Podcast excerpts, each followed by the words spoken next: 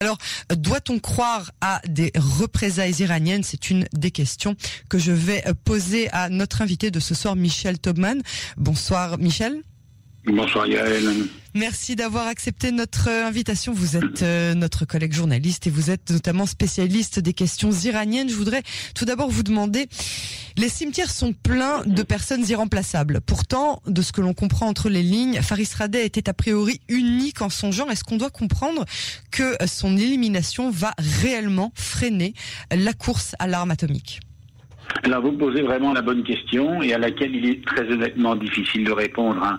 D'après euh, d'après les, les, services israéliens, d'après les renseignements américains, de l'extérieur donc, et puis il apparaît, cet homme apparaissait comme le le, le big chief du, du, du, programme nucléaire, de la dimension militaire du programme nucléaire euh, iranien. On le sait depuis le début des années 2000. Hein. il a été repéré à l'époque, au début des années 2000, euh, lorsqu'on a commencé à à, à, lorsque sont sorties les premières révélations sur euh, les, les recherches qui étaient à l'époque clandestines dans, des, Iraniens dans le cadre du nucléaire, donc pour se doter probablement, on s'en doutait peut-être d'une arme atomique. Donc euh, c'est un homme important qui a été liquidé. Euh, est-ce que est-ce que sans lui le programme va, être retardé? Ça, je crois que c'est difficile à dire. Et, franchement, c'est quand même sous-estimer un peu les Iraniens que de penser que tout leur programme repose sur une seule personne. Euh, Souvenez-vous, l'année dernière, le, général Soleimani a été abattu. Euh, il était le chef de la brigade Al-Quds. Euh, ça n'a pas non plus, ça a été un, ça a été un, événement un coup porté hein, à la brigade Al-Quds, le gardien de la révolution, mais ça n'a pas changé les choses. Donc, je crois qu'il ne faut pas imaginer que parce que cet homme a été exécuté, le programme nucléaire iranien va être déstabilisé. ensuite, ensuite, la question, c'est plutôt à court terme, quelles vont être les conséquences de cette, de cette liquidation? Euh, Est-ce que les Iraniens vont réagir? Ils vont réagir, mais euh, comment? De quelle manière? Euh, Pour Soleimani, l'année dernière, souvenez-vous, lorsque le général Soleimani a été abattu par les Américains, la presse du monde entier a dit on est au bord de la guerre, il va y avoir la guerre, etc. Les Iraniens sont très prudents. Ils étaient prudents l'année dernière, ils le sont encore plus aujourd'hui. On est dans une période de transition et quelque part pour eux, c'est une espèce de provocation, qui, un piège qui leur est tendu par les Israéliens euh, pour les pousser à surréagir. S'ils surréagissent, par exemple contre des Israéliens, contre des Américains, contre des installations américaines quelque part dans, dans, dans en Irak ou contre un pays du Golfe, euh, s'ils surréagissent, ils entraîneront forcément une réaction encore plus grande. Et militairement, dans une confrontation militaire, les Iraniens ne seront jamais gagnants. Donc, euh, ils peuvent causer des dégâts. Euh, ils menacent, par exemple, d'attaquer Haïfa. Euh, ce sont des paroles verbales. Hein. Mais les capacités des Iraniens, euh, même du Hezbollah, sont réelles, mais les capacités des Israéliens leur sont supérieures. Alors, ils peuvent causer des dégâts. Ils peuvent les dégâts qui seraient surtout causés en, cas d'attaque surprise, là, il n'y aura pas d'attaque surprise puisque les Israéliens sont sur les dents et, euh, et que partout dans le monde, les ambassades israéliennes sont protégées. Donc, je, je, attendons de voir comment ils vont réagir. Hein, je ne veux pas préjuger de l'avenir, mais euh, verbalement, ils menacent des foudres de l'enfer. Euh, je suis pas sûr que les, les, les, la réalité des représailles sera à la hauteur des menaces. Alors pendant de longues années, Israël avait euh, placé euh, en haut de la liste des Iraniens les plus dangereux. Pourquoi avoir attendu aussi longtemps pour l'éliminer? Bah, c'est ce que je vous disais tout à l'heure, c'est que bah, c'est qu'on est quand même dans une période de transition entre l'administration Trump et l'administration Biden, euh, et les Israéliens veulent pousser le maximum de, d'avantages pour l'instant parce qu'il y a une incertitude sur la politique qui sera menée par Joe Biden à l'égard de l'Iran et donc euh, les Israéliens veulent évidemment euh, porter des coups au, programme nucléaire iranien. Alors est-ce que c'est un coup qui sera porté au programme nucléaire iranien? Euh, Ça je ne sais pas, hein, ça on verra, peut-être, peut-être pas.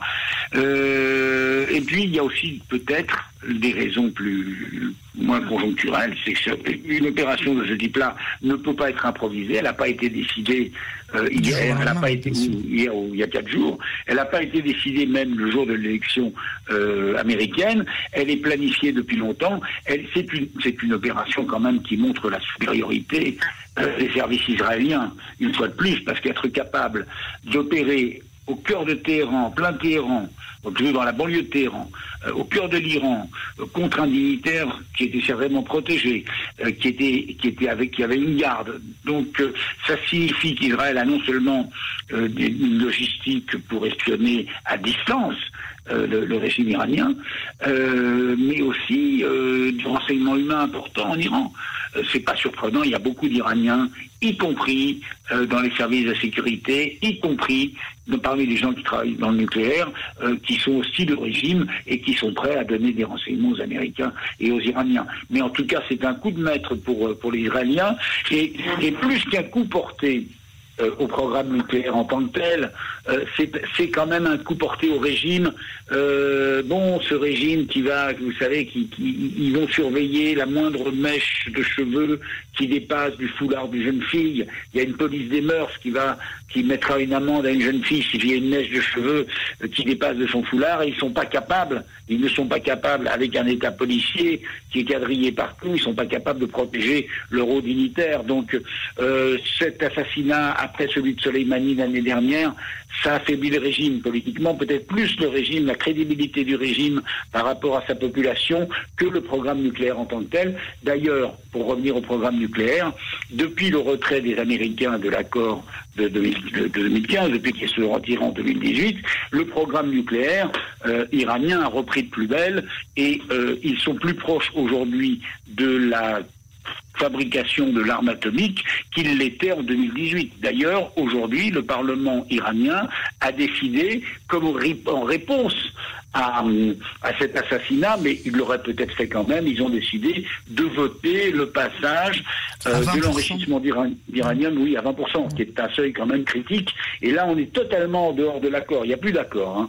Donc, euh, euh, il n'y a plus d'accord. les Américains en sont sortis en 2018 et les Iraniens en sont sortis progressivement. Là, ils en sont définitivement sortis. Alors, est-ce qu'on peut s'attendre justement à une réaction pour le coup des autres grandes puissances mondiales, notamment la communauté européenne, justement de réagir quant à cette décision qui a été prise aujourd'hui au Parlement, qui est, comme vous le dites, outre toutes les mesures qui étaient inscrites dans cet accord duquel est sorti euh, les États-Unis? Bah, Écoutez, tout ce que tout, en fait, tout le monde retient son souffle et, personne ne souhaite, à part peut-être les Israéliens et l'administration Trump, personne ne souhaite qu'il ne se passe rien avant qu'il se passe quelque chose avant le 20 janvier.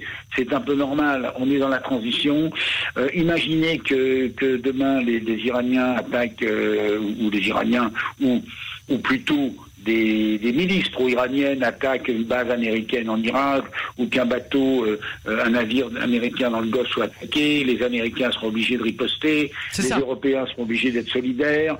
Euh, personne ne veut une crise maintenant, alors qu'à la Maison Blanche, on est en, période de transition. Et c'est peut-être là, et c'est peut-être ça qui est dangereux, parce que euh, autant la, disons, l'aile, disons, modérée, entre guillemets, j'aime pas tellement cette expression, mais euh, ceux qui ont été les artisans de cet accord du 2015, c'est Rouhani et son ministre des Affaires étrangères, eux ne, souhaitent pas un affrontement maintenant. Par contre, on est en période électorale en Iran pour un nouveau président, d'un nouveau président qui aura lieu en juin. Le Parlement qui a été élu il y a quelques mois est, ultra conservateur et hostile à Rouhani et hostile à tout accord avec les Occidentaux. En tout cas, c'est ce qu'ils disent aujourd'hui verbalement. Et la campagne électorale en Iran n'est pas propice à la modération comme souvent dans tous les pays, elle est propice à la surenchère. Et la surenchère, elle va plutôt dans le sens euh, de la dénonciation du sionisme, de l'impérialisme, de, de l'exaltation de la révolution islamique, du nationalisme iranien, etc.